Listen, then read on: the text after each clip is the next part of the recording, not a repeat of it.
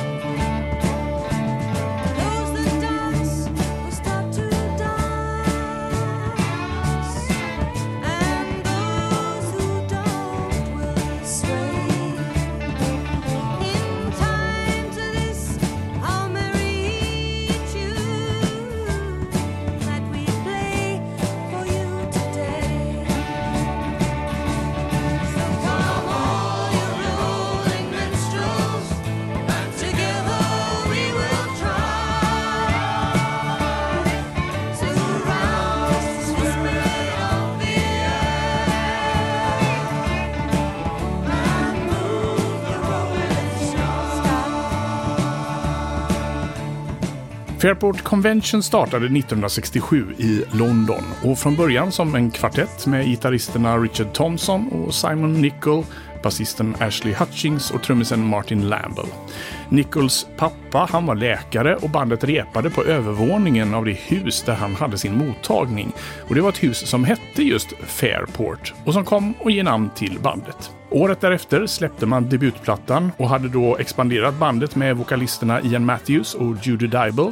Men så här i begynnelsen så var det ett ganska ordinärt band som lät ganska mycket som ska man säga, amerikansk folkrock eller folkrockband. Det lät The Birds, det lät Jefferson Airplane, föga originellt med andra ord. Och debutplattan, den gjorde inget större väsen av sig. Det är en ganska ljummen historia för att vara ärlig. Som dock kostar en rejäl slant i första press numera. Hur som helst, 1969, då kommer bandet i någon slags kreativ overload och släpper tre mästerverk under ett och samma år. Och redan på andra albumet, What We Did On Our Holidays, så hade sångerskan Sandy Denny klivit in i bandet och ersatt Judy Dybel. Och i och med hennes entré så klev bandet upp till en helt annan nivå. Och på den här andra skivan så börjar man märka vissa drag av influenser från brittisk folkmusik, men den totala djupdykningen i genren den kom när man i december 1969 släpper Leech and Leaf och skriver ja, rockhistoria.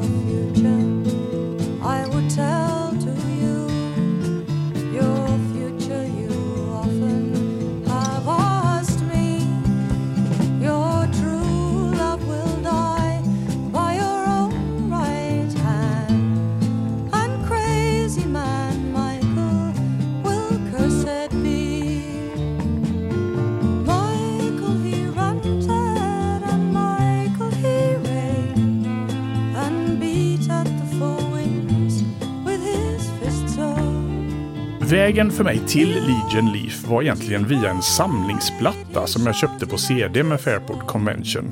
Föga originellt döpt till The History of Fairport Convention. Och den köpte jag just efter den där vinylen med Bonnie Bunch of Roses.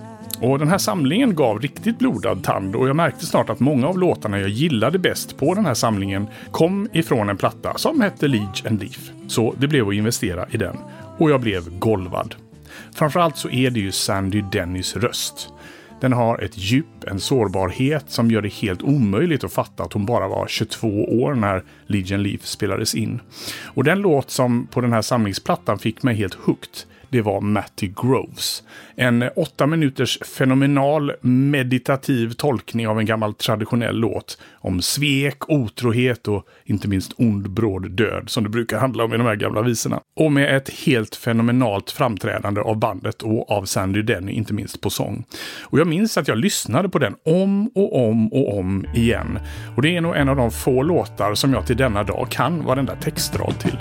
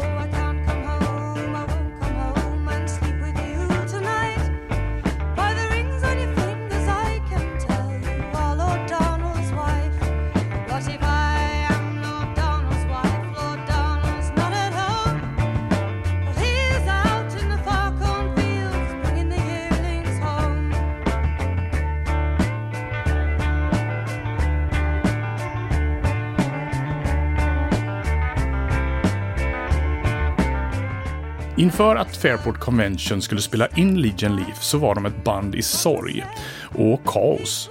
För i maj 1969, alltså ett halvår innan Legion Leaf släpps, då var bandet på väg hem från ett gig i Birmingham när deras van kraschade.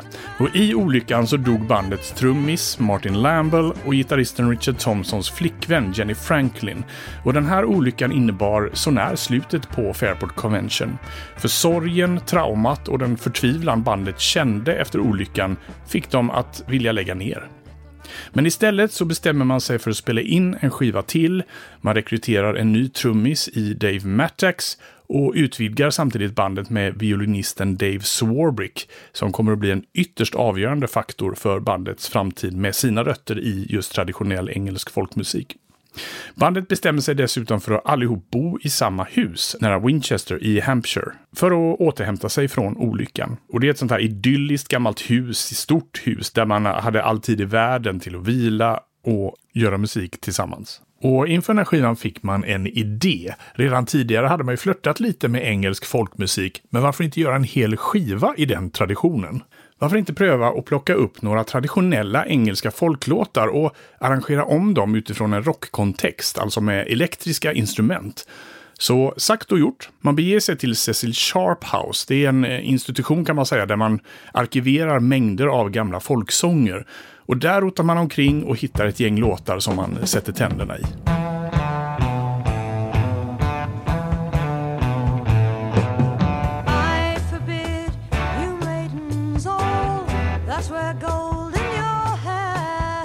trouble.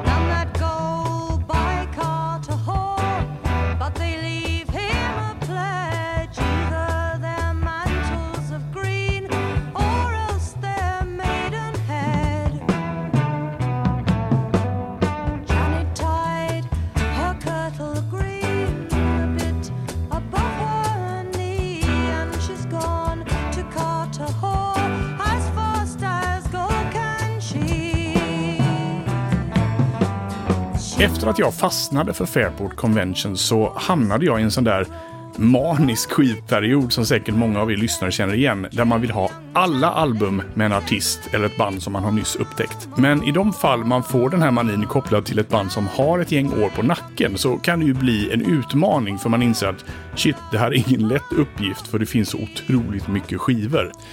Jag bodde i Oslo mellan 1993 och 1994 och det var i den här vevan som min fascination för Fairport Convention exploderade. Och i den skivbutik som låg i tunnelbaneuppgången nära där jag bodde där hade de många Fairport Convention-plattor på CD i Nice Price-utbudet. Men jag minns ändå att de kostade 119 spänn och det var ju verkligen skitdyrt för Nice Price-plattor 1993. Men norska kronan kostade ju så pass mycket mer. Fairport Convention har också blivit ett av de band som jag har köpt flest skivor med genom åren. Inte bara för att de har gjort så många skivor, men också för att man har köpt nyutgåvor efter nyutgåvor efter nyutgåvor, deluxe-versioner, anniversary-versioner, boxar och så vidare. För ja, det är ju ändå så vi skivälskare funkar. Man vill ha allt. Sen ska jag villigt erkänna att den period med bandet jag tycker är mest intressant är den som varar fram till ja, 79 ungefär.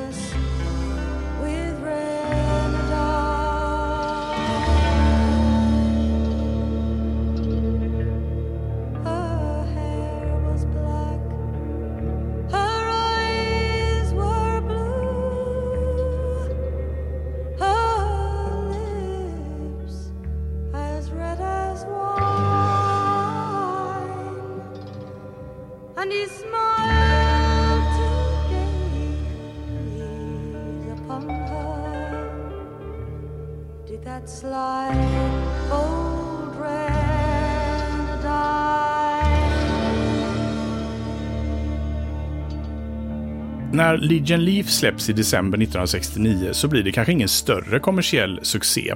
Bandet når plats 17 som bäst på den engelska albumlistan, men det är i efterhand som plattan fått en position som milstolpe i musikhistorien för att vara banbrytande när det handlar om att blanda traditionell engelsk folkmusik med rockens instrument. Men för Fairport Convention så blev det också slutet på en era. För när skivan har släppts så blir det internt tjafs inom bandet om det här folkmusikexperimentet bara var en engångsföreteelse eller om det är spåret man ska hålla kvar vid.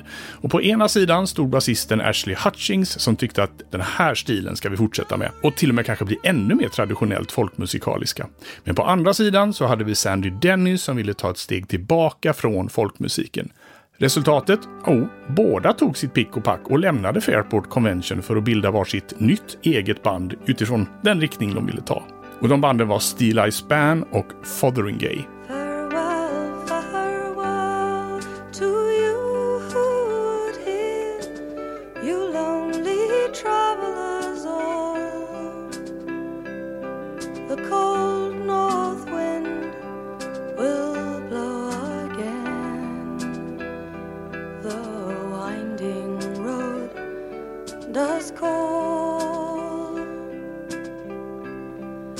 and will.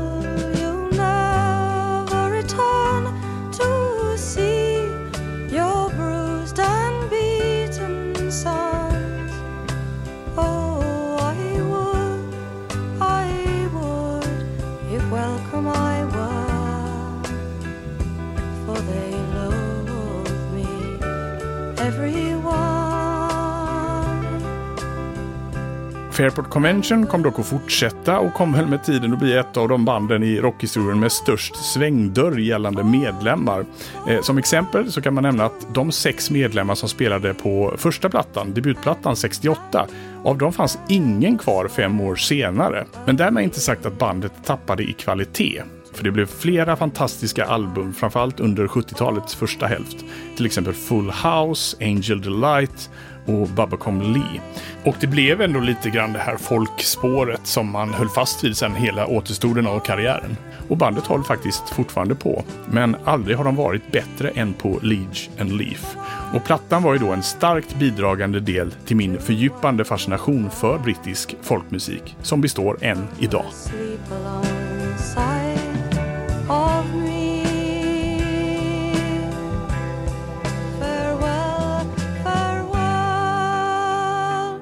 Ja, det här var då tredje avsnittet i miniserien om fem album som förändrar mitt musikaliska liv. Följ skivsnack på Youtube, på Instagram, på Facebook. Där har vi massa intressanta diskussioner om musik och skivor. Stort tack också till Taket för hjälp med grafisk form. Jag heter Stefan Sundberg.